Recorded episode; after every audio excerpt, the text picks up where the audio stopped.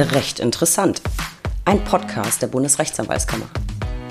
Ich bin Stefanie Bayrich, Pressesprecherin der BRAC, und in der heutigen Folge geht es um das Thema Crime Time von Prozessen, Podcasts und Promis. True Crime ist in aller Munde, aber wie true ist das Ganze? Wahrheit, Fiktion, beides? Wie komme ich an Mandate für den Vatikan und gibt es den perfekten Mord? Bleiben wirklich so viele Morde unentdeckt? Über diese Themen, über die Bedeutung des Strafverteidigers für unseren Rechtsstaat, über Musik, Hunde und vieles mehr spreche ich heute mit Dr. Alexander Stevens. Und selbstverständlich werfe ich für den Titel 5 Euro ins Alliterationsschweinchen Ellie. Lieber Alex, ich freue mich riesig, dass du zugeschaltet bist und Zeit hast, ein wenig mit mir zu plaudern. Hallo Steffi. Ja, freut mich ebenso. Alex, ich stelle dich unseren Zuhörern erstmal ganz kurz vor, auch wenn die meisten dich wahrscheinlich ohnehin kennen dürften. Du bist Fachanwalt für Strafrecht und Partner in der Kanzlei Stevens und Partner in München. Du bist aber auch Podcaster, Autor und die meisten kennen dich vermutlich als Verteidiger in medial sehr, sehr präsenten Verfahren wie dem Dreifachmord von Starnberg. Wie mit allen Gästen möchte ich mit dir ganz vorne anfangen. Lieber Alex, warum hast du dich überhaupt für Jura entschieden? Weil wenn man dir auf Instagram folgt, weiß man, Talente hast du ja viele. Also ehrlicherweise wollte ich eigentlich immer entweder Pilot oder Arzt werden. Und nachdem ich schon relativ früh eine Ausbildung zum Rettungssanitäter gemacht habe und dann schon so ein bisschen in diese Welt der Medizin reinschnuppern konnte, habe ich mich dann doch dagegen entschieden. Dann blieb noch Pilot und ich habe auch tatsächlich dann dieses Auswahlverfahren bei der Lufthansa gemacht und wieder erwartend bestanden. Allerdings muss man ehrlicherweise dazu sagen, ich habe da auch ziemlich lang drauf gelernt. Dann habe ich aber festgestellt, dass das Pilotendasein doch ganz anders ist, als man sich das, glaube ich, als Laie vorstellt. Also du kannst dich nicht einfach ins Cockpit setzen und Gas geben und dann schön losfliegen, sondern das folgt ja sehr strengen Schemata und Abläufen. Das heißt, das geht schon damit los, dass erstmal gecheckt wird, ob überhaupt das Fenster zu ist. Und das musst du dann erstmal abhaken. Und dann kann man sich auch vorstellen, wie es dann weitergeht. Das war mir dann alles ein bisschen zu schematisch. Und dann bin ich doch bei Jura geblieben. Scheint die richtige Entscheidung gewesen zu sein. Wobei einsteigen und losfliegen geht zumindest dann, wenn man den Flight Simulator von Microsoft nutzt. Das habe ich tatsächlich früher ab und zu gemacht. Und ich habe tatsächlich auch schon eine 747 auf dem Acker gelandet. Gut, ich hatte aber auch Realitätsmodus relativ weit runtergestellt. Deswegen, glaube ich, ging das. Aber ich behaupte gerne, ich kann eine richtig große Maschine auf dem Acker landen. Ich bin das heißt, wenn beide Piloten ausfallen sollten, würde man dich ins Cockpit holen. Ja, aber dann auch mit runtergedrehter Realität, weil sonst geht es wahrscheinlich böse aus. Aber dann hast du dich ja nun für Jura entschieden. War dir dann denn schon im Studium klar, dass du auch Anwalt werden willst? Nein, ich wollte tatsächlich ursprünglich zum Staat und habe mich dann auch nach dem Studium beim Staat beworben und war auch beim Einstellungstest in Nordrhein-Westfalen. Da gibt es ja tatsächlich auch ein Assessment Center. Aber du hast es ja so ein Stück weit vorweggenommen. Wirklich am Tag dieses Tests rief mich das Fernsehen an und fragte mich, ob ich nicht lieber zum Fernsehen kommen wolle. Und die haben mir die Entscheidung dann sehr leicht gemacht, denn so viel sei verraten, sie haben mir dann für 2 Tage Arbeit im Monat dasselbe Gehalt eines Staatsanwalts geboten und dann bin ich wieder umgedreht. Okay, die Entscheidung fällt auch nicht wirklich schwer, glaube ich. Und du scheinst ein Faible für Tests zu haben. Also alles, was man so mitnehmen kann, nimmst du mit. Sehr spannend. Wie schnell war dir denn klar, welches Rechtsgebiet es werden wird? Weil du bist ja mit Haut und Haaren Strafrechtler. Ja, das war wirklich von Anfang an klar. Obwohl ich interessanterweise im Zivilrecht immer besser war, zumindest was die Noten angeht, konnte ich weder mit Zivilrecht und schon gar nichts mit öffentlichem Recht anfangen. Und Strafrecht fand ich immer spannend. Ich fand das schon in den verschiedenen Praktika, die man während des Studiums machen durfte, musste, sehr spannend. Und allein schon immer diese roten Akten durchzublättern, es ist ja immer eine Lebensgeschichte, die dahinter steckt. Oder eben keine Gartenzaunkriegerei oder ein Bauantrag oder was weiß ich, was es da alles noch Tolles gibt. Maschendrahtzaun zum Beispiel. Ja, oder ähnliches. Ja, genau. so, du hast jetzt schon erwähnt, du warst relativ schnell dann beim Fernsehen. Wie aber hast du den anwaltlichen Berufseinstieg gemeistert? Wir hatten nämlich im Podcast schon alles Mögliche dabei, von der Wohnzimmerkanzlei über die Anstellung gleich in eine Großkanzlei. Wie lief es bei dir so ab? Wie hast du angefangen als Anwalt? Also man muss wirklich ehrlicherweise sagen, hätte es das Fernsehen nicht gegeben, hätte ich mich auch nicht getraut, mich sofort selbstständig zu machen, denn das habe ich parallel dazu gemacht. Ich wusste ja, dass ich vom Fernsehen gutes Geld bekommen würde, so dass ich mir jetzt keine Existenzängste machen musste, und habe mich dann tatsächlich getraut, in meinem Wohnzimmer damals dann noch zusätzlich eine Kanzlei aufzumachen, was auch ganz gut war im Nachhinein. Denn ich habe mir schon damals gedacht, naja, das mit dem Fernsehen, das scheint mir ein sehr schnelllebiges Geschäft zu sein. Und was machst du eigentlich, wenn die dich von einem Tag auf den anderen rausschmeißen? Was sie nicht getan haben, aber es hätte sein können. Und so habe ich dann so peu à peu angefangen, erstmal als kleiner Einzelanwalt in meinem Wohnzimmer kleinere Strafrechtsmandate zu bearbeiten, um dann, als das Ganze mit dem Sexualstrafrecht explodiert ist, darauf hatte ich mich nämlich so ein Stück weit spezialisiert, aber nicht, weil mich das jetzt irgendwie sonderlich interessiert hätte, sondern weil ich mir damals während meiner Fernsehtätigkeit gedacht habe, Mensch, auf welches Fachgebiet kann man sich denn spezialisieren, wo man möglichst wenig Spezialwissen braucht? Und dann bin ich einfach mal die Paragraphen des Strafgesetzbuchs durchgegangen und habe dann gesehen, aha, die Paragraphen, die sich gegen die sexuelle Selbstbestimmung wenden, sind irgendwie nur eine Handvoll, zwei Hände voll. Da kann man dann auch auf dem Laufenden bleiben. Und das war tatsächlich die wahre Geschichte hinter dieser Spezialisierung, die sich dann später aber durchaus auszahlen sollte, denn durch Nein heißt Nein, MeToo und so weiter ist das ja dann doch recht angestiegen und angewachsen, dieses Rechtsgebiet.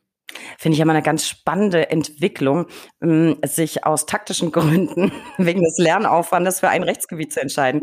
Finde ich ganz putzig irgendwie. Gar nicht doof.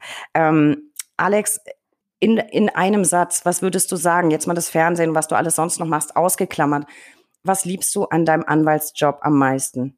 Boah, das ist keine leichte Frage, finde ich. Ich finde, der Anwaltsjob, gerade im Strafrecht, ist auch ein Stück weit Schauspielerei. Es kommt nicht selten, gerade wenn man am Amtsgericht, Schöffengericht verhandelt, doch auch auf gewisse schauspielerische, rhetorische Fähigkeiten an. Gleichzeitig ist es auch wichtig, überzeugen zu können, nicht nur gegenüber Gericht und Staatsanwaltschaft, auch gegenüber dem Mandanten. Und so ein Stück weit Schauspielerei steckt da, glaube ich, auch in jedem Anwalt drinnen. Und das macht mir, glaube ich, am meisten Spaß. Ich glaube, das steckt immer ein Stück weit mit drin. Also zumindest, wenn du vor Gericht auftrittst, allein durchs Anlegen der Robe, finde ich, schlüpfst du ja sowieso immer so ein bisschen in eine andere Rolle. Kann ich gut nachvollziehen.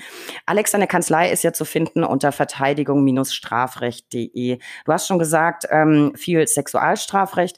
Aber was würdest du sagen, welche Fälle bearbeitest du am häufigsten? Ich meine, die letzten großen Fälle von dir sind uns ja alle durch die Medien bestens bekannt. Aber sind es wirklich immer so große, dicke Verfahren oder betreust du auch so ein bisschen kleinere Dinge? Was bearbeitest du am häufigsten? Also heute erst kam ein Mandant in die Kanzlei, der von einem Taxifahrer, man kann es eigentlich so sagen, betrogen wurde. Er ist stark angetrunken aus einem Wirtshaus hier in München, ist nicht ortsansässig und wollte in sein Hotel gefahren werden. Was der Mandant nicht wusste, war, dass das Hotel genau gegenüber war. Und der Taxifahrer ist erst einmal eine große Runde durch München mit ihm gefahren. Also solche Fälle gibt es durchaus auch. Aber in der Regel sind es tatsächlich etwas größere Fälle, die wir bearbeiten und meistens dann auch mit mehreren Anwälten. Das ist, glaube ich, auch sowieso das, was ich und die Zuhörer jetzt hören wollen, die ganz großen Fälle. Ich habe es vorhin schon kurz angesprochen, Dreifachmord von Starnberg. Der beschäftigt dich ja sehr, sehr umfassend und ich glaube, da der Fall in den Medien extrem präsent ist, können wir da vielleicht auch so ein bisschen drüber sprechen. So aus ganz erster Hand. Alex, was ist das rechtliche Kernproblem des Verfahrens? Und vielleicht für alle, die Berichte jetzt verpasst haben, wenn man das denn kann, worum geht's eigentlich? Also vielleicht fange ich erstmal damit an, um was es geht, dann versteht man auch das rechtliche Kernproblem. Letzten Endes geht es um einen Fall, bei dem 3 Leichen aufgetaucht sind und die Polizei zunächst davon ausging, dass es sich um ein tragisches Familienunglück handelt. Man ging davon aus, dass der Sohn zunächst seine beiden Eltern und dann sich selbst getötet habe. Und weil das Ganze mit einer illegalen Waffe erfolgte, hat man zu dieser Waffe und zu weiteren Waffen, die man dort gefunden hat, Ermittlungen angestellt und ist so auch an den Freundeskreis des getöteten Sohnes gelangt. Und im Zuge von Hausdurchsuchungen ist man dann auch an einen gewissen Max B. geraten, der dann bei der Hausdurchsuchung völlig spontan und aus dem Nichts geäußert haben soll, dass er der Dreifachmörder sei. Und das Interessante an dem Fall ist, dass schon allein diese Spontanäußerung die gewisse Probleme mit sich bringt. Des Weiteren, dass er nicht richtig belehrt worden sein könnte. Ich bleibe jetzt sehr vorsichtig und versuche neutral zu bleiben. Und vor allem, dass auch in weiteren Vernehmungssituationen sich seitens der Polizei nicht an die doch jetzt sehr strengen Vorgaben der Strafprozessordnung gehalten wurde. Also damit hat man schon mal gewisse strafprozessuale Probleme. Auch Folter steht tatsächlich im Raum, weil die ganze Art und Weise, wie man dann mit diesem jungen Mann umgegangen ist, nicht ganz koscher gewesen sein könnte. Und das Problem, das Hauptproblem, das mich als Anwalt dort erwartet, ist, dass ich nicht diesen Haupttäter vertrete, sondern der soll dann auch noch geäußert haben, dass er einen Komplizen gehabt habe, nämlich jemanden, der ihn zum Tatort hingefahren und dort wieder abgeholt habe und jetzt kommt's für alle Juristen, natürlich von dem Tatplan wusste. Und die Staatsanwaltschaft hat deswegen dann diesen zweiten Komplizen, nenne ich ihn mal, dann auch angeklagt. Zunächst hat die Staatsanwaltschaft das Ganze rechtlich noch als Beihilfe eingeordnet, mittlerweile als Mittäterschaft. Warum auch immer, das ist dann das nächste große Problem. Aber das Hauptproblem ist, dass wir hier eine reine Aussage gegen Aussagesituation haben. Es gibt keinerlei Beweise, die meinen Mandanten mit dieser Tat in irgendeine Verbindung bringen würden, auch keine Indizien, sondern es gibt nur diese Aussage des mutmaßlichen Haupttäters, von dem man noch nicht mal weiß, ob er auch wirklich der Täter ist. Also auf jeden Fall sowieso ein spektakulärer Fall, wie ich finde. Deswegen ist er ja auch so präsent in den Medien. Und interessant zu hören, dass es tatsächlich verfahrensrechtliche Probleme gibt und dann auch beweisrechtliche Probleme. Also wir werden das bestimmt mit Spannung alle weiter verfolgen. Aber Alex, jetzt mal ganz unter uns, das hört ja auch kaum jemand zu. Wir sind also quasi alleine. Wie zum Henker kommt man an so ein Verfahren ran? Also ist es jetzt nicht so, dass ich da irgendwo anrufen würde und sagen würde, hey, hier bin ich. Sondern in dem Fall war es zum Beispiel so, dass sich die Eltern des mutmaßlichen Komplizen an mich gewandt hatten und mich gebeten hatten, die Vertretung zu übernehmen. Also ganz unspektakulär, wenn man so will. Glaubst du, dass deine Medienpräsenz dabei hilft, neue Mandate zu kriegen? Also wird dir das ab und zu zugetragen? Ich habe sie da gehört oder ich habe sie da gesehen. Wir wollen sie gern als Verteidiger. Ich glaube, das ist sehr janusköpfig mit der Medienpräsenz. Ich weiß, vor 10, 15 Jahren, gerade in der Zeit, wo man dann in diversen Gerichtsshows unterwegs war als Anwalt, dass das viel vor allem im Gefängnis gesehen wurde, sodass man dadurch natürlich schon Mandanten geriert hat. Aber umgekehrt, man ja doch auch eine gewisse Skepsis den Leuten gegenüberbringt, die viel im Fernsehen sind. Und ansonsten würde ich sagen, kommt es wie so oft der Standardspruch der Juristen schon sehr drauf an. Es gibt die Menschen, die dann vielleicht auch meinen könnten, oh, wenn ich mich mit dem Fall an den Herrn Stevens wende, dann bin ich selbst sofort in der Bild-Zeitung, was natürlich nicht der Fall ist. Umgekehrt gibt es auch Leute, die sagen, naja, gerade wenn man medial so präsent ist, dann hat man vielleicht auch viele Fälle und eine gewisse Erfahrung. Also ich würde sagen, das ist sehr zweigeteilt. Ja, das kann ich mir gut vorstellen. Andere Frage, wie kommt man dazu, den Vatikan zu vertreten? Ich meine, ich bin ja auch Anwalt. Bei mir ruft jetzt nicht der Papst an und sagt, Frau Bayrich, ich habe da mal ein Problem, ich bräuchte Ihren Rat. Ich meine, okay, jetzt mal ehrlicherweise, es war bei dir jetzt auch nicht der Papst, aber sozusagen fast. Also immerhin Vatikan. Also eigentlich kann man sagen, du bist der Anwalt vom Papst, so ein bisschen geschönt. Wie cool ist das denn bitte? Und erzähl mal, wie bist du dazu gekommen? Also so cool, wie es dann letztlich klingt, war es gar nicht, zumindest in der Retroperspektive. Denn ich muss sagen, das war dann auch mit Momenten verbunden, wo mir da so ein bisschen unheimlich wurde. Die Geschichte ist auch nicht so leicht erzählt, aber sie beginnt damit, dass hier in München ein Priester aufgefunden wird, nackt, morgens um 4 Uhr in der Früh, wild schreiend. und man dann schon irgendwie total an Dan Brown erinnert wird und sich die Frage stellt, was ist denn da los? Denn dieser Priester war nicht irgendein Priester, sondern wirklich aus den höchsten Kreisen des Vatikans, aus dem unmittelbaren Umfeld des Papstes. Und dieser Priester sagte mir, dass man ihm nach dem Leben trachten würde. Und dann begann ein Fall, der wirklich so verworren war und mit so vielen Charakteren, auch bekannten Charakteren dann plötzlich in Verbindung stand, dass mir da stellenweise tatsächlich Angst und Bang wurde.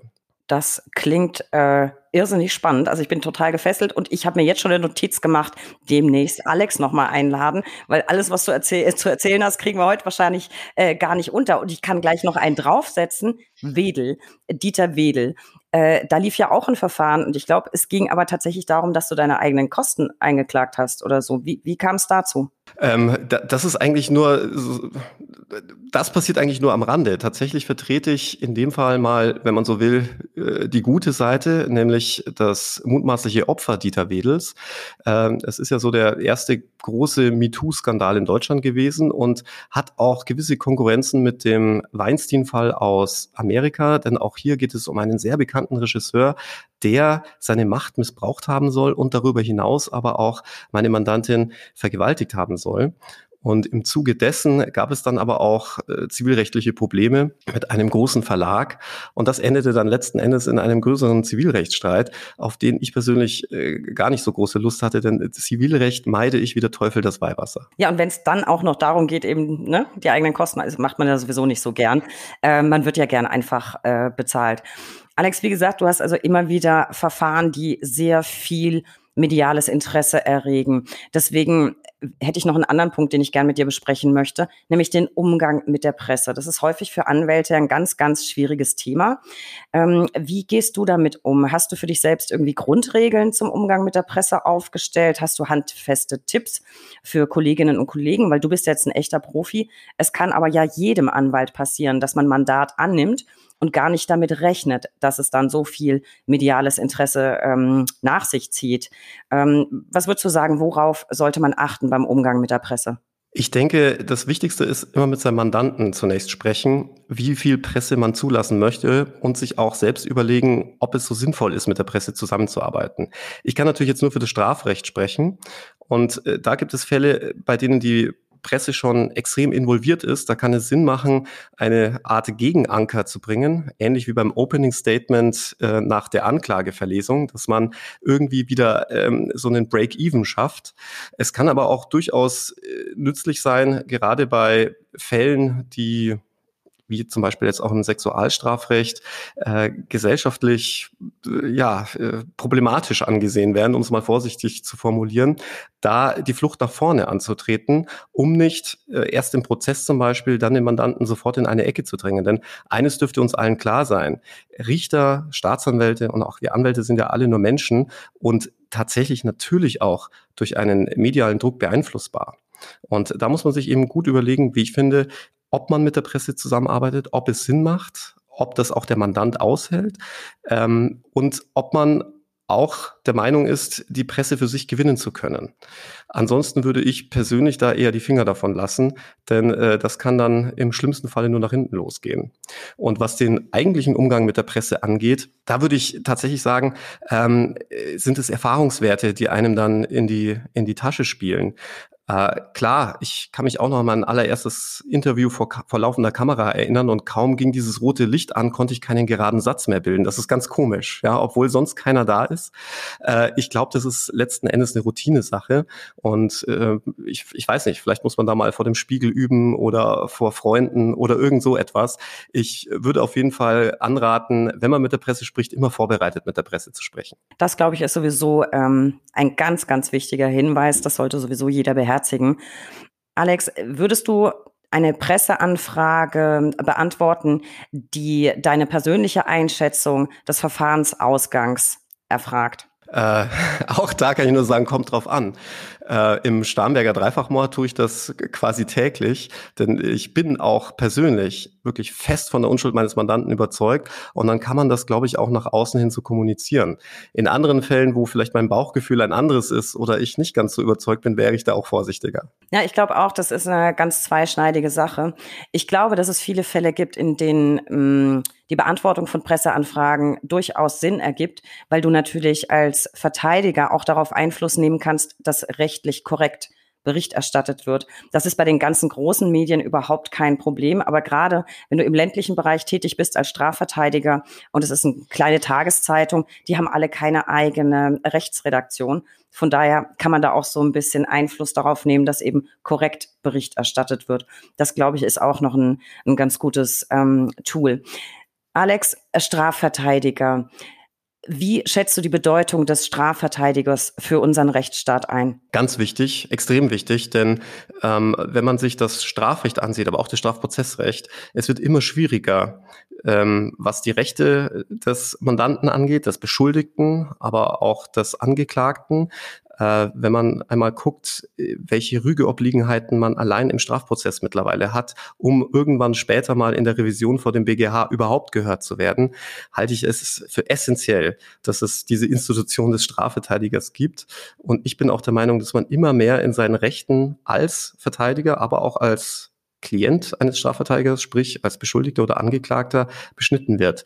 Und von dem her finde ich es nicht nur wichtig, diese Rechte im Strafprozess auch durchaus mal konfliktär und, wie es immer so schön heißt, konfrontativ durchzusetzen, sondern dies auch außerhalb des Gerichtssaals zu tun, sprich sich da auch mit einzusetzen, wenn es zum Beispiel um neue Gesetzesänderungen und Ähnliches geht. Denn da hat die Strafverteidigung, wie ich finde, eine relativ schwache Lobby. Ja, ich hoffe eigentlich nicht, weil wir uns ja sehr, sehr stark einsetzen und einbringen in die Gesetzgebungsverfahren. Aber das ist ein gutes Stichwort. Unsere Legislaturperiode ist ja die neue, ist jetzt noch ganz, ganz jung, ganz frisch. Was würdest du sagen, welche Vorschriften im Strafrecht passen nicht mehr oder im Strafprozessrecht und müssen aus Sicht des Praktikers dringend reformiert werden? Also zunächst würde ich noch sagen, mit der schwachen Lobby meinte ich mitnichten die Rechtsanwaltskammer, sondern tatsächlich die Politik. Denn ein bedeutender Politiker hat mir mal gesagt, mit Strafrecht lässt sich keine Politik machen. Man kann nur nach härteren Strafen fordern. Das funktioniert, aber sie werden niemals Wahlkampf betreiben können, indem sie irgendetwas lascher machen wollen. Man könnte natürlich jetzt auch an ganz aktuelle Themen anknüpfen, Legalisierung von Cannabis. Ich selber habe tatsächlich noch nie irgendwie Drogen konsumiert, aber meine auch, dass hier eine extreme Kriminalisierung vorangetrieben wird, schon seit jeher.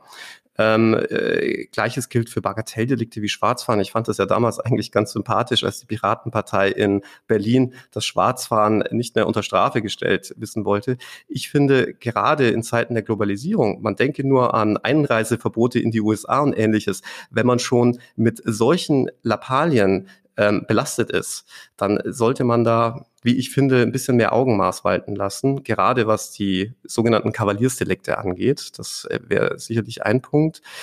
Strafprozessual, finde ich, ist gerade dieser Weg, dass bei der Kleinkriminalität man letztlich 3 Rechtsmittel hat, bei der mittleren Beschwerenkriminalität nicht mehr, dass das dringend geändert gehört und auch der Zugang zu Revisionsgerichten, sprich dem Bundesgerichtshof, nicht so erschwert werden darf. Spannend.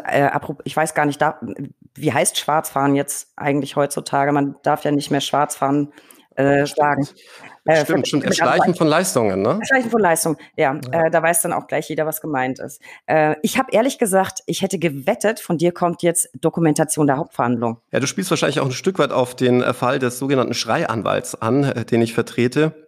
Da ging es ja letztlich darum, dass ein Anwalt, mit dem wir in einem Fall zusammen verteidigt haben, sehr konfrontativ verteidigt hatte. Und das Ganze endete dann letztlich darin, dass mehrere Wachtmeister sich auf ihn gestürzt haben und ihn in Robe in seiner Funktion als Strafverteidiger zu Boden gebracht haben und dann aus dem Gerichtssaal geschleift. Und dieser Anwalt hatte alles tatsächlich heimlich dokumentiert. Und aufgrund dieser heimlichen Aufnahmen kann man letztlich auch rekapitulieren, was wirklich passiert ist, was jetzt in der Aufarbeitung des Prozesses gegen den Anwalt tatsächlich sehr wichtig und gut ist. Von dem her hast du natürlich völlig recht, auch die Dokumentation der Hauptverhandlung ist sowas von überfällig. Das ist in der Tat auch ein Thema, an dem die Bundesrechtsanwaltskammer dran ist in der aktuellen Legislaturperiode. Mal gucken, ob wir uns damit durchsetzen können. Alex, was würdest du sagen, jetzt nochmal so, wir sind ja immer serviceorientiert, nicht nur für Anwälte, sondern auch für sonstige Betroffene. Was würdest du sagen, wie wichtig ist es, frühzeitig einen Anwalt aufzusuchen, einen Strafverteidiger, bevor ich die Bank überfalle oder erst, wenn ich festgenommen wurde? Also jetzt ganz ohne Spaß. Wann sollte ich Kontakt zu einem Verteidiger aufnehmen? Schon, wenn das erste Mal die Polizei auf mich zukommt? Oder was würdest du sagen? Also die Grundregel Nummer 1 ist ja, niemals mit der Polizei sprechen, egal ob es sich jetzt um Mord oder ein kleines Bagatell- oder Verkehrsdelikt handelt, und tatsächlich die paar Euros in die Hand nehmen und einen Strafverteidiger konsultieren, denn letzten Endes kann man als Beschuldigter so viel falsch machen, dass es sich durchaus lohnen kann und lohnen wird, einen Strafverteidiger so früh wie möglich zu konsultieren, und damit möchte ich jetzt wirklich keine Werbung in eigener Sache machen, sondern das sind wirklich Erfahrungswerte. Ich glaube, das ist auch gar nicht gebunden ans Rechtsgebiet, sondern es gilt ja immer, lieber einen Anwalt aufsuchen, bevor das Kind im Brunnen gefallen ist, weil dann ist es nämlich für uns tatsächlich auch sehr viel leichter, noch was auszurichten. Mal mit Blick auf uns Anwälte, es kann uns ja auch immer mal passieren, dass man, was weiß ich, in einen Unfall verwickelt wird, aus dem dann vielleicht ein Verfahren entsteht. Würdest du dich selber verteidigen oder würdest du allen immer den Rat geben, bloß nicht selber verteidigen, vertreten lassen? Niemals selber vertreten, niemals selber verteidigen, niemals Anwalt in eigener Sache sein. Das geht immer schief. Ich glaube auch, es ist relativ schwierig, weil einem die Distanz fehlt. Und ich glaube, Dann ist man persönlich so angefasst, dass man gar nicht so objektiv tatsächlich auftreten kann oder für sich eintreten kann. Wir haben ja jetzt schon einige sehr prominent besetzte Mandate abgegrast. Ich würde trotzdem gern wissen, was war dein persönlicher Lieblingsfall? Also so rein thematisch und natürlich unter Wahrung der Verschwiegenheitspflicht. Also du hast schon zwei Fälle angesprochen, die sicherlich einen dann auch prägen. Der Vatikan, der mich dann auch selbst persönlich ein Stück weit in eine Welt zurückkatapultiert hat, die ich ganz gut privat kenne, denn ich habe als Kind eine sehr katholische Ausbildung genossen bei den Regensburger Domspatzen, und die wurden damals geleitet vom Papstbruder Georg Ratzinger. Sprich, ich kannte und kenne sowohl den Papst Ratzinger als auch viele andere, ich sage jetzt mal, schillernde Figuren der Kirche, sodass die sich dann mit einem Zeitversatz von 20, 30 Jahren dann wiedergefunden haben. Also das war dann schon auch sehr prägend, dieses Mandat. Und was den Spannungsfaktor angeht, wäre ich wieder beim Dreifachmord von Starnberg. Denn ganz ehrlich, denn das hat es meines Erachtens seit Jack the Ripper nicht mehr gegeben, dass man letztlich überhaupt nicht weiß, was wirklich passiert ist, sondern man wird mit 3 Opfern konfrontiert und hat keine Ahnung, wie es zu diesen Morden oder vielleicht war es doch ein tragisches Familienunglück gekommen ist. Also bis eben fand ich den Dreifachmord von Starnberg auch das Spannendste, worüber wir heute gesprochen haben. Du hast das gerade in die Knie gezwungen mit der Domspatzengeschichte. Ich dachte eben, willst du mich jetzt veräppeln? Pilot hättest du werden können, da den Test geschafft, dann das Assessment Center für den Staatsdienst und Domspatz auch noch. Aber ich bin insofern beruhigt, also rein katholische Ausbildung habe ich auch genossen. Ich war tatsächlich auf einer Klosterschule, Mädchenbildungswerk. Dann haben wir was gemeinsam, ja. Wir haben was gemeinsam und offensichtlich hat es in beiden Fällen nicht wirklich was genützt. Das finde ich ja schon mal ganz schön. Nochmal ein bisschen ernsthafter, wobei das mit den Domspatzen lässt mich jetzt echt gerade nicht los. Trotzdem nochmal ernsthafter. Im Strafrecht hast du ja besonders viel belastende Verfahren. Also es ist ja viel, was einem psychisch mitnimmt, wenn es tragische Fälle sind. Beschäftigt dich das nach Feierabend sehr? Nimmst du das mit? Und wie schaffst du es vielleicht abzuschalten?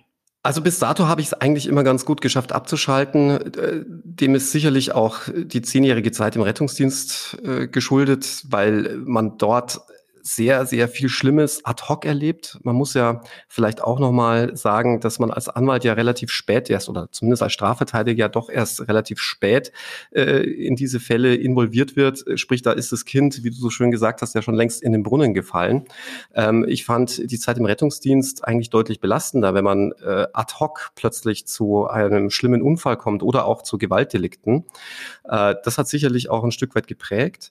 Es gibt ein, zwei Fälle, da würde ich aber sagen, die habe ich tatsächlich mit nach Hause genommen und immer wieder, wenn ich daran denke oder irgendwie daran erinnert werde, dann doch schon auch mich traurig stimmen. Und um einen zum Beispiel zu nennen, das ist dieser Doppelmord von Kreiling, bei dem ich jetzt im Nachgang den Täter, den verurteilten Täter vertrete. Und das zwar in einer ganz anderen Sache jetzt, aber doch in einem Zusammenhang mit diesem Doppelmord. Und der war halt schon sehr brutal an zwei kleinen Kindern, an zwei kleinen Schwestern, die völlig übertötet wurden. Und das auch aus sehr niedrigen Beweggründen. Und das nimmt mich tatsächlich mit. Ja, das glaube ich gern. Ich bin auch jemand, dem gewisse Dinge dann sehr, sehr nahe gehen. Jetzt muss ich dir eine Frage stellen, die mir immer wieder gestellt wird, weil ich viel mit Strafverteidigern zu tun habe. Strafverteidiger rollen dann immer ein bisschen die Augen. Aber weil es die Zuhörer interessiert, frage ich dich jetzt einfach trotzdem, gibt es Mandate, die du nicht übernehmen würdest, strafrechtlich? Nein. Also das kann ich klar beantworten, solange sie mich nicht persönlich betreffen, also solange ich mich nicht selber verteidige, das wäre ein absolutes No-Go. Und ich glaube, wenn es aus dem unmittelbaren familiären Umfeld wäre, dann würde ich das wahrscheinlich auch ablehnen, aber aus den von dir benannten Gründen, weil einem dann einfach die Distanz und die Objektivität fehlen würden. Ja, ist gut nachvollziehbar. Lass uns mal das Thema wechseln. Du zeichnest ja einen eigenen Podcast auf, in dem du die Frage aufwirfst, der perfekte Mord, gibt es ihn? Und das wollen wir natürlich jetzt von dir wissen. Und gibt es den perfekten Mord? Frage für einen Freund. Also, den perfekten Mord gibt es auf jeden Fall. Es ist auch ein Stück weit Definitionssache. Die einen definieren den perfekten Mord ja dahingehend, dass man sagt, er ist erst dann perfekt, wenn der Mord als solche überhaupt nicht erkannt wird. Ja, also wenn man zum Beispiel davon ausgehen würde, es ist eine natürliche Todesursache, in Wirklichkeit war es aber ein Mord. Ich gehe da ein bisschen weiter und sage, ich glaube, der perfekte Mord ist schon dann gegeben, wenn ein Täter dafür nicht bestraft wird oder keine Strafe absitzen muss. Und dann hat man schon relativ viele Facetten und Möglichkeiten, von einem perfekten Mord zu sprechen.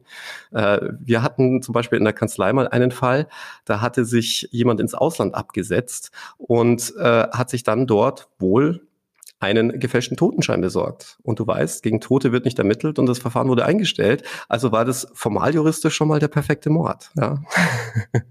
Ja, auf jeden Fall nicht ganz unklug, aber natürlich auch relativ aufwendig dann.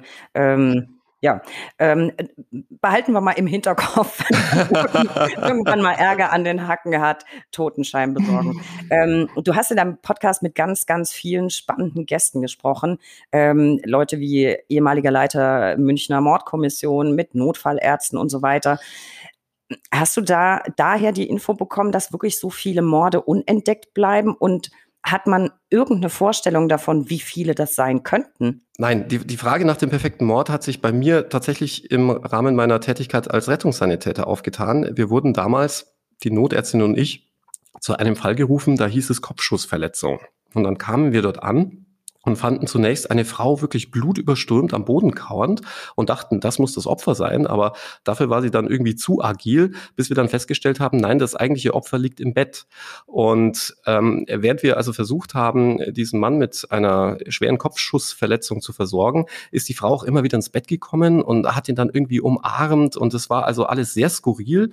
Ergebnis von dem Ganzen war, dass sich diese Frau dann wirklich mit vereinten Kräften herbeigerufener Kollegen packen musste und in mein Auto einsperren musste, damit wir diesen Mann versorgen konnten. Und auf dem Weg zum Krankenhaus hatte ich dann die Dame bei mir im Notarztauto sitzen und da wirkte sie aber wieder sehr gefasst und dann habe ich sie gefragt, naja, was ist denn da eigentlich passiert? Und ich hatte dann auch irgendwie mitbekommen, dass es wohl eine Parkinson-Krankheit gäbe und dachte, aha, das könnte vielleicht der Grund dafür sein, dass er sich dann das Leben nehmen wollte und dann hat die mich richtig angeschrien und gesagt, nein, dem fehlt gar nichts, ich habe Parkinson. davon und hat sie auch immer gefragt, wird er sterben? Und bis zu dem Zeitpunkt ist jeder, auch die Polizei, davon ausgegangen, dass es ein Suizid ist. Und als wir dann im Krankenhaus angekommen waren, bekam ich einen Anruf von der Polizei, von der Kriminalpolizei vor Ort am Tatort, und die fragten mich, ob ich ihren Spurensicherungskoffer mitgenommen hätte. Und das fand ich schon auch irgendwie skurril, diese Frage, und habe gesagt, nein, wie käme ich denn dazu? Ja, hätte sein können, dass ich den aus Versehen eingepackt hätte, ob ich dann nicht mal nachgucken könne. Und dann habe ich nachgeguckt und siehe da, diese Ehefrau des dann Verstorbenen, der ist dann mittlerweile verstorben gewesen, hatte tatsächlich den Spurensicherungskoffer der Spurensicherung mitgenommen. Und wie sich dann im Nachhinein herausstellte, war es wohl doch kein Suizid, sondern die Frau hatte ihren Mann eiskalt erschossen. Und das war so der Punkt, wo ich mir gedacht habe, wow, also den Spurensicherungskoffer der Spurensicherung mitzunehmen, damit sie keine Spurensicherung betreiben können, ist ja schon mal ein kleiner Anfang. Und so bin ich dann auf die Idee gekommen, gibt es da nicht doch tausende Möglichkeiten, gerade in der Notfallmedizin einen Mord zu kaschieren und als natürliche Todesursache zu deklarieren. Und so bin ich dann auch auf die ein oder andere Geschichte gekommen. Das sind ja wirklich verrückte Geschichten, die du da auf Lager hast. Apropos verrückte Geschichten, du zeichnest ja auch für ARD bzw. Bayern 3 einen True-Crime-Podcast auf. Habe ich auch schon reingehört, sind sehr, sehr spannende Sachen dabei. Was würdest du sagen, welche war deine Lieblingsepisode, und basiert wirklich immer alles auf realen Fällen? Also wie true ist das Ganze? Also das Ganze ist sehr true. Es sind alles echte Fälle, wo lediglich die Namen und gegebenenfalls auch Orte verfremdet werden, sofern es überhaupt nötig war. Es gibt ja durchaus auch ein paar Fälle, bei denen die Mandanten auch einverstanden waren, dass ich diese Geschichte dann publik gemacht habe. Ich persönlich mag ja die leichten, skurrilen Fälle am liebsten, gerade wenn es auch so ein bisschen ins Thema Dating, Sexualität geht. Da haben wir ja doch auch sehr viele Fälle, und nicht alle sind immer irgendwelche schlimmen Vergewaltigungen oder Missbrauchsvorwürfe gegenüber Vätern, die ihre Kinder sexuell missbraucht haben sollen, sondern es gibt gerade beim Online-Dating so viele lustige Sachen, die dann irgendwie, ja, wider Willens dann beim Anwalt landen. Und die mag ich eigentlich am liebsten. Das kann ich mir vorstellen. Also da passieren ja wirklich die verrücktesten Sachen. Ist heutzutage natürlich ein bisschen schlimmer durch diese ganzen Dating-Apps, ne? Also kann sich ja jeder erstmal darstellen, wie er will, und dann kommt am Ende das böse Erwachen. Also dein Podcast ist oder basiert auf wahren Geschichten. Wie sieht's dazu im Vergleich mit Gerichtssendungen aus? Du warst ja eben auch bei Alexander Holt als Fernsehverteidiger am Start. Ich habe das witzigerweise tatsächlich während meiner Examensvorbereitung sehr, sehr oft geguckt, weil ich mir irgendwie eingeredet habe, ach, das ist auch irgendwie Lernen. Wie viel ist da geskriptet? Also ich frage nach, wir haben nämlich in Folge 33 mit einem Professor gesprochen über eine Tatort-Krimi-Analyse und darüber, wie viele Rechtsbrüche da immer begangen werden, die im wahren Leben gar nicht stattfinden würden. Also wie viel ist geskriptet bei diesen Gerichtssendungen? Also ich sage ja immer, bei den ganzen Tatort-Fans, ist euch schon mal aufgefallen, dass ein Beschuldigter nie nach seinem Anwalt verlangt und man nie einen Anwalt sieht? Ich glaube, der wäre nur hinderlich für die Tatortermittler. Bei Richter Holt, muss man sagen, war es rechtlich immer hochkorrekt. Nicht nur, dass schon im Vorfeld Juristen sich an die Fälle gesetzt haben, die im Übrigen gescriptet sind, sondern es gab dann auch immer noch die Juristenrunde vor jeder Aufzeichnung, wo dann Alexander Holt, der Kollege, der den Staatsanwalt dann gemimt hat, und ich dann nochmals genau diesen Fall durchgegangen sind und wirklich auch geguckt haben, dass es juristisch stimmt. Also da kann man wirklich seine Hand für ins Feuer legen. Alles andere musste gescriptet werden, denn man musste ja auch irgendwo eine Geschichte erzählen. Und in 45 Minuten muss auch irgendwas passieren. Gerade wenn es um Schwurgerichtsfälle ging, dann weiß man selbst, ein Mord wird nicht in 45 Minuten verhandelt, und es muss auch irgendwo was passieren, dass der Zuschauer gefesselt bleibt. Deswegen hatte man halt oft den Überraschungszeugen oder jemand, der dann eingeknickt ist und dann alles gestanden hat. Aber juristisch war es immer wirklich korrekt. Ach, dann bin ich beruhigt, dann war es ja doch irgendwie Lernen während meines Studiums. Wie kamst du eigentlich zu deiner Rolle bei Alexander Holt, oder war das dein Fernsehdebüt, von dem du vorhin gesprochen hast? Es war zumindest das große Fernsehdebüt. Ich hatte davor schon ein bisschen was für Kabel 1 gemacht. Damals gab es immer sonntags eine Sendung, die hieß Abenteuer Leben. Die gibt es auch immer noch. Und da gab es eine Rubrik, die hieß Paragraphenschlupflöcher. Und da hatten sie dann einen Anwalt gesucht, der diese Paragraphenschlupflöcher leicht verständlich erklärt. Also, da ging es gar nicht so sehr um Strafrecht, sondern darf man abends auf dem Balkon noch Musik hören oder grillen oder solche Sachen. Und da hatte ich schon so ein bisschen Fernseherfahrung also sammeln können. Und ich war damals während dieser Zeit mal auf eine Party eingeladen, wo sehr viele Juristen waren und unter anderem auch ein türkischer Kollege, den ich sehr schätze und der einfach auch sehr lustig ist. Und an diesem Tag war er irgendwie gar nicht so lustig drauf. Und dann habe ich ihn gefragt, was los ist. Und dann meinte er, ja, er habe sich dabei Richter Holt beworben, aber habe da eine Absage bekommen. Und damit wusste ich, dass die tatsächlich wohl nach Anwälten suchen. Ich wusste aber auch, dass sich da sehr viele beworben haben. Ich glaube auch gerade, weil man wusste, dass man, wenn man in dieser Sendung auftritt, natürlich ein irrsinniges Werbepotenzial hat. Und was vielleicht auch viele nicht wussten, diese Fälle oder der Ausgang der Fälle wurde ja schon einigermaßen paritätisch verteilt, sodass der Verteidiger genauso oft gewonnen hat wie der Staatsanwalt. Das heißt, wenn das ein Knacki oder wer auch immer im Fernsehen gesehen hat, hat sich dann auch gedacht, boah, der gewinnt aber auch häufig Fälle. Ja, das muss man ja sagen, im Strafrecht liegt ja die Verurteilungsquote bei weit über 80%, wenn mal angeklagt wurde. Also das hat vielleicht nicht unbedingt ein sehr realistisches Bild wiedergespiegelt. Aber nichtsdestotrotz wusste man, wenn man bei Richter Holt ist, hat man, glaube ich, ganz gute Chancen, auch im wahren Leben Fuß zu fassen. Und ich hatte mir dann überlegt, Mensch, wie bewirbt man sich denn da? Ich wusste ganz genau, dass wenn sich da Juristen bewerben, die natürlich mit ihren ganzen Fähigkeiten und was sie nicht alles für Praktika und sonst was gemacht haben, da aufblühen würden und ich vielleicht da auch gar nicht mithalten könnte. Und deswegen habe ich gedacht, naja, wie setzt man sich von der Masse ab? Und habe mir gedacht, Mensch, ich schreibe da nur einen Dreizeiler hin und habe tatsächlich, das ist wirklich eine wahre Geschichte, denen eine E-Mail geschrieben und habe gesagt, hey, wenn ihr einen coolen Anwalt wollt, hier bin ich. Mehr war es nicht und noch ein cooles Foto, also nicht im Anzug, sondern tatsächlich recht leger. Und daraufhin wurde ich eingeladen. Ne, ist bestimmt aus der Masse hervorgestochen, könnte ich mir vorstellen. Ja, als Negativbeispiel einer Bewerbung. Ach, glaube ich gar nicht mal. Ich meine, alles, was anders ist, ist ja erstmal interessant. Du hast aber ja nicht nur bei Alexander Holt mitgewirkt. Du hast eigentlich, also wenn man es zusammenfassen will, eigentlich alles schon gemacht, was man machen kann. Du warst im Fernsehen, du machst Podcast, sogar mehrere. Du hast ein Buch geschrieben. Eins kommt jetzt, glaube ich, demnächst noch dazu, wenn ich es richtig gesehen habe. Und ganz neu, man kann jetzt Tickets kaufen, um dich live zu sehen. Habe ich gerade online gesehen. Was wirst du da machen? Worum wird's gehen? Was erwartet uns da?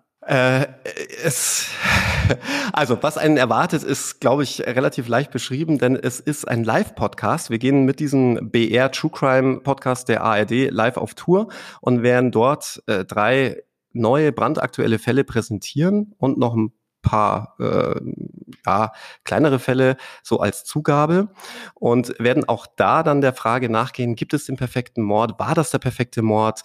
Läuft der Täter womöglich noch frei herum? Wie gesagt, sind alles echte Fälle, teilweise auch aus meiner Kanzlei. Und warum ich das jetzt mache, liegt in der Natur der Sache, dass ich ja schon ganz gern auf der Bühne bin. Ich habe ja auch eine musikalische Ausbildung genossen bei den Regensburger Domspatzen, war da ja viel auf der Bühne, war auch während des Studiums hin und wieder auf der Bühne und suche irgendwie die Bühne jetzt wieder nach dieser langen Zeit der Abstinenz.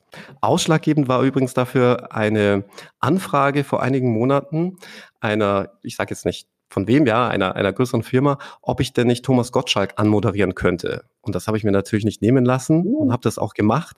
Und dieses Idol dann auf der Bühne zu sehen und ihn anmoderiert haben zu dürfen, hat mich, glaube ich, dann auch dazu bewogen, irgendwie jetzt auch wieder auf die Bühne zu wollen. Hast du nochmal Blut geleckt, sozusagen. Genau. Das ist aber auch anspruchsvoll, tatsächlich live im Podcast aufzeichnen vor Zuhörern. Stelle ich mir gar nicht so einfach vor. Ich habe es ja immer sehr komfortabel. Du siehst mich jetzt, Christian sieht mich, aber ansonsten, ja, sieht man mich eben nicht. Das ist meistens ganz gut, weil ich, glaube ich, beim Sprechen und wenn ich nachdenke, immer ziemlich dämlich gucke. Von daher. Aber du setzt die Messlatte sehr hoch, ja. Also ich hätte mich schon 1000-mal verhaspelt und versprochen. Also wirklich Chapeau, Hut ab, wie du das hier machst. Dankeschön. Ja, ich bin da uneitel. So ein kleiner Versprecher, der darf ruhig drin bleiben. Ich verspreche mich relativ oft, aber die dürfen alle stehen bleiben. Da hat man ja gar nicht viel zu verbergen. Was mich jetzt interessiert, Alex, jetzt hast du wirklich fast alles schon gemacht. Was kommt noch? Steht tatsächlich noch irgendwas auf deiner Bucketlist? Astronaut. Ja, was steht denn auf der Bucketlist? Ich hatte mir eigentlich immer vorgenommen, mit 40 das Arbeiten aufhören zu wollen. Das ist natürlich ein frommer Wunsch gewesen, um dann nur noch die Sachen machen zu können oder zu dürfen, auf die man wirklich Lust hat. Das hat irgendwie nicht funktioniert. Aber tatsächlich wäre, glaube ich, mein großer Traum, irgendwann tatsächlich mit dem Anwaltdasein aufhören zu können und von künstlerischen Aktivitäten leben zu können. Und künstlerische Aktivitäten meine ich tatsächlich, also Kunst im Sinne von Musik, Malen, alles das, was ich halt so als Hobby und Freizeit mache. Denn ich glaube, das, was einem dann am meisten Spaß macht, da ist man vielleicht dann auch am besten drin. Ich weiß es nicht, aber das wäre noch so ein kleiner Traum, dem ich hinterher jage. Ja, also mit 40 nicht mehr arbeiten, finde ich auch ganz toll. Habe ich offensichtlich verpasst. Aber künstlerisch betätigst du dich ja sehr, sehr intensiv und spielst auch viel Klavier. Sieht man immer wieder auf Instagram. Ich liebe diese Stories. Ich folge dir ja schon recht lang. Und für alle, die sich dafür interessieren, packe ich auch mal einen Link in die Shownotes. Aber apropos betätigen, künstlerisch, musikalisch, wie auch immer. Wie viele Stunden zum Henker hat dein Tag, Alex? Du bist Strafverteidiger, du zeichnest mehrere Podcasts auf, du schreibst Bücher, du betätigst dich eben künstlerisch, du spielst Klavier, du singst ab und an und nachts sieht man gelegentlich mal Bilder vom nächtlichen Training. Ich habe jetzt bewusst das Wort Nachtsport vermieden, damit man sich nicht irgendwie verhört. Anyway, schläfst du nie? Wann machst du das alles? Wie kriegst du das hin? Ja, ich hätte gerne, dass der Tag deutlich mehr als 24 Stunden hätte, denn man muss ja auch irgendwann mal schlafen. Tatsächlich mache ich es so, dass ich unter der Woche möglichst wenig schlafe, also etwa 5 bis 6 Stunden maximal und das dann am Wochenende aber nachhole. Also am Wochenende braucht mich vor 14 Uhr keiner anrufen. Das kriegst du hin? Also was ist das denn bitte für ein Biorhythmus? Das finde ich ja unfassbar. Also ich schlafe auch wenig. Ich schlafe auch eigentlich nur 6 oder 7 Stunden mit dem Ergebnis, dass ich das so eintrainiert habe, ich bin am Samstag um kurz vor 6 wach. Also ich kann das nicht bis 14 Uhr nachschlafen. Auch das scheint ein besonderes Talent zu sein. Und apropos Stunden pro Tag, du hast ja auch noch 2 Hunde, um die du dich kümmern musst. Ganz, ganz bezaubernd, regelmäßig auch auf Instagram zu sehen. Wo sind die eigentlich, wenn du jetzt aktuell zum Beispiel wahnsinnig viele Gerichtstermine hast? Ja, jetzt lüftest du ein ganz großes Geheimnis, denn es sind nicht meine Hunde, sondern die Hunde meines besten Freundes, aber ich mag sie einfach so gerne, dass ich einfach so gern und viel Zeit mit ihnen verbringe, sodass man sie dann auch hin und wieder auf Instagram zu sehen bekommt. Ach, das sind gar nicht deine Fiffis. Ich finde die so bezaubernd und du gehst mit denen immer so vertraut um. Ich nahm einfach an, es sind deine und dann dachte ich, wie kriegt er denn das auch noch hin? Unfassbar. Also das wäre tatsächlich gar nicht mehr möglich, weil, wie du schon richtig sagst, irgendwo müssten die ja sein. Und ich finde, wenn man sich ein Tier anschafft, dann muss man sich ja auch darum kümmern. Und da würde mir das Herz bluten. Ja, das kann ich verstehen. Ich habe das große Glück, Franz ist immer mit dabei. Der kann auch wirklich mit in die BRAC kommen. Der ist immer hier, gelegentlich schnarcht er hier in den Podcast rein. Jetzt gerade pennt er und ist ruhig, aber der ist wirklich immer dabei, egal wo ich bin.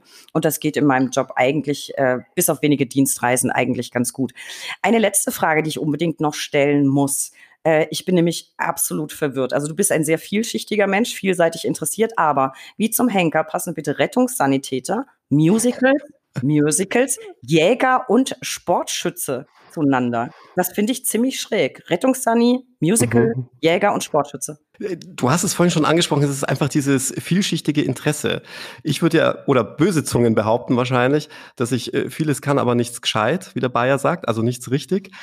Ich fand es wahnsinnig spannend, in diesen medizinischen Beruf eintauchen zu können, den man mit weniger Aufwand, ich will jetzt nicht sagen wenig Aufwand, sondern deutlich weniger Aufwand als ein Medizinstudium realisieren kann und trotzdem dann schon wirklich auch Menschen helfen kann.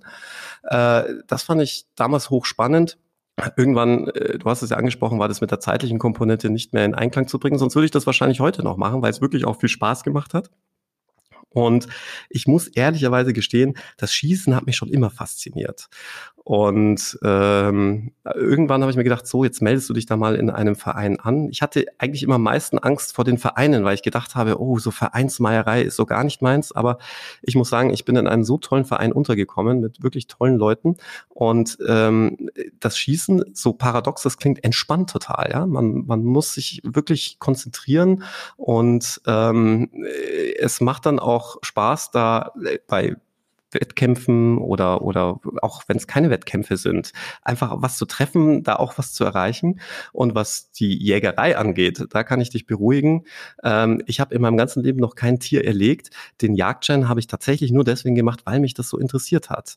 Als Stadtkind weißt du nichts von der Tier- und Pflanzenwelt und der Jagdschein ist ja doch sehr anspruchsvoll. Und ich kann dir auch eins sagen, ganz ehrlich, ich habe auf diesen Jagdschein mehr gelernt als auf das Examen.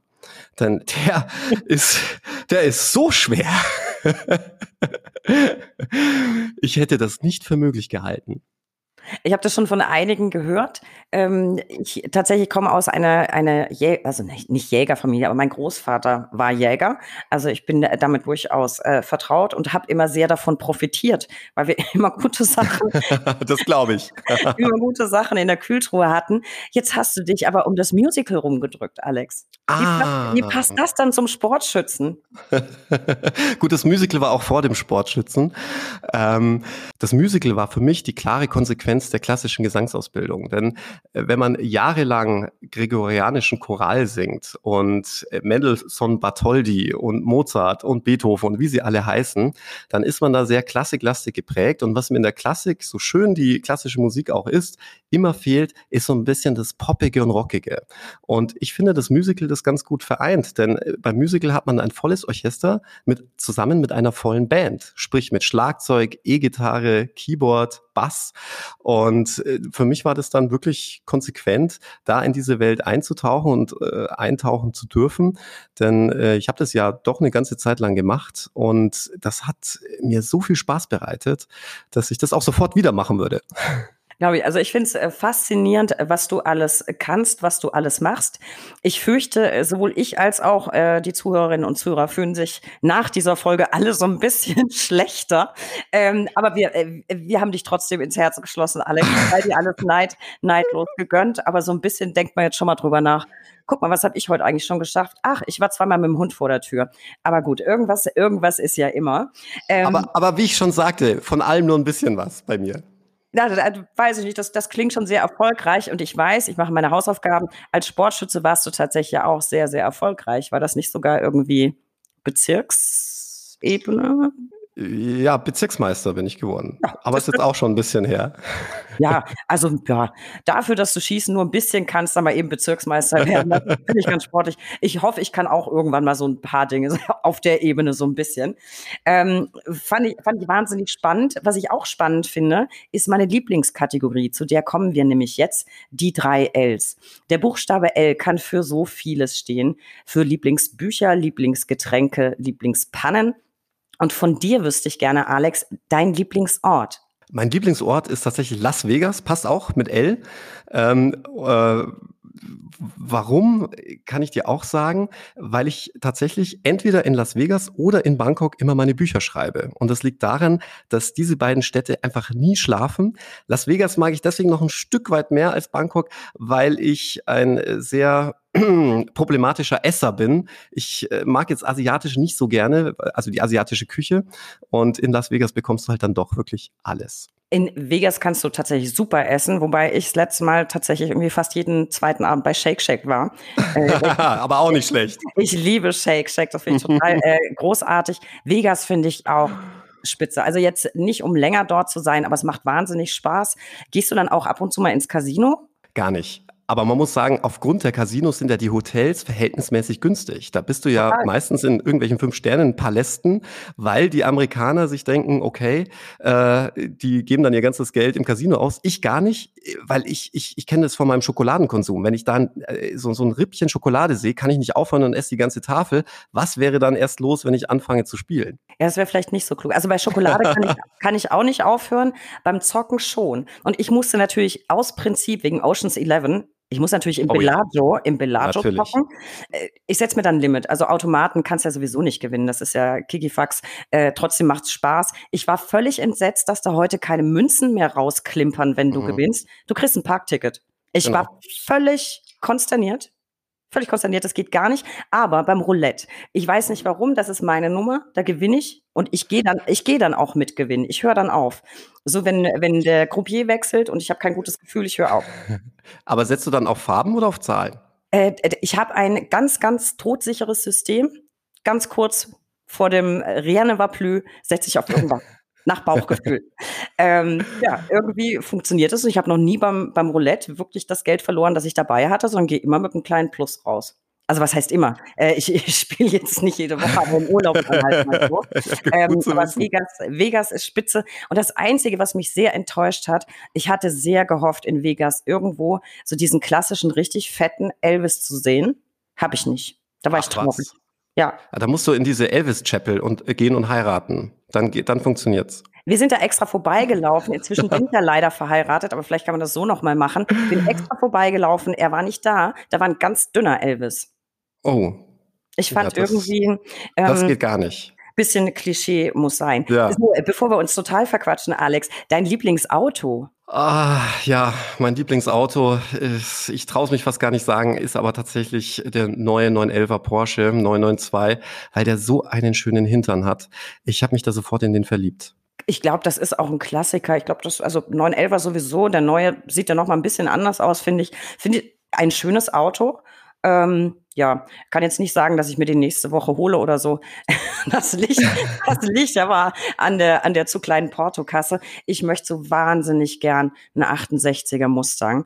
Ich kann aber leider selber nicht schrauben. Von daher irgendwann eines schönen Tages vielleicht. Und jetzt, ich kann es fast ahnen, aber ich muss trotzdem fragen, dein Lieblingsinstrument? Ja, du ahnst richtig, ist natürlich das Klavier. Aber ich sag dir auch warum, nicht weil ich selber Klavier spiele, sondern weil das Klavier einfach alles begleiten kann, aber auch alles spielen kann. Weißt du, wenn du die Geige hast, dann kannst du keine Popsongs irgendwie auf der Geige nachspielen, das wird schwierig. Oder jemanden begleiten nur auf der Geige ist auch schwierig. Und das Klavier ist einfach so ein Universalinstrument, dass ich auch tatsächlich, wenn ich es nie spielen könnte, sagen würde, ich finde, es ist das schönste Instrument. Ich finde es auf jeden Fall ein sehr schönes Instrument. Ich habe ganz, ganz lang gespielt. Ich glaube, ich habe mit 5 oder so angefangen. Ich habe es gehasst. Ich wollte das nicht. Und ganz ehrlich, immer so Czerny oder sowas. Ne? Das macht dir dann nicht so wirklich viel Freude, auch die Fingerübungen. Ich war dann ganz glücklich, als ich endlich so Michael Jackson oder Elton John. Das hat dann irgendwie Spaß gemacht. Aber sobald ich durfte, von meinen Eltern aus habe ich aufgehört. Ich wollte nämlich immer E-Gitarre lernen. So, zu meinem Bedauern, ich habe ganz viel vergessen. Wenn man sich dran setzt, geht's wieder. Aber ich habe fast alles verlernt. Es ist eigentlich schade. Also von daher, hast du noch ein Klavier zu Hause? Spielst du hin und wieder? Nein, ich habe aber jetzt in einem Anflug von Midlife Crisis mir tatsächlich doch eine E-Gitarre geholt. Aber ich habe kaum Zeit zu üben. Also ich kann von allem, was Krawall macht, das Intro und dann verlässt es mich. Aber immerhin, das kann ich jetzt von ganz vielen Songs. Also. Aber das reicht, finde ich. Das reicht erstmal genau, um die Nachbarn zu verschrecken. So, Alex, das war eine irrsinnig spannende Folge, so unterhaltsam. Du hast so viel zu erzählen. Ich glaube wirklich, wir müssen irgendwann eine zweite Folge hinterher schieben, weil die Unterwelt sozusagen steht ja nicht still und ich bin ganz sicher, dass du ganz viele neue, tolle Geschichten erzählen wirst in Zukunft. Ein Wort an unsere Zuhörer. Besucht uns gerne unter www.brac.de, da gibt's die tagesaktuellen Infos rund um die Anwaltschaft. Abonniert diesen Podcast, wir freuen uns über jeden Zuhörer und folgt uns gerne auf Instagram unter recht_interessant und unbedingt einen Blick in die Shownotes werfen, da habe ich nämlich ganz viel zu Alex noch zusammengestellt. Lieber Alex, 1000 Dank für deine knappe Zeit. Ich weiß, bist immer sehr beschäftigt. Umso mehr gilt dir unser Dank und auf hoffentlich bald. Ich hatte so viel Freude an diesem Gespräch. Ich danke dir. Steffi, ich kann es nur zurückgeben. Hat richtig Spaß gemacht und ich würde gerne wiederkommen. Das ist notiert und alle haben gehört. Mach's gut, Alex. Auf bald. Du auch. Ciao.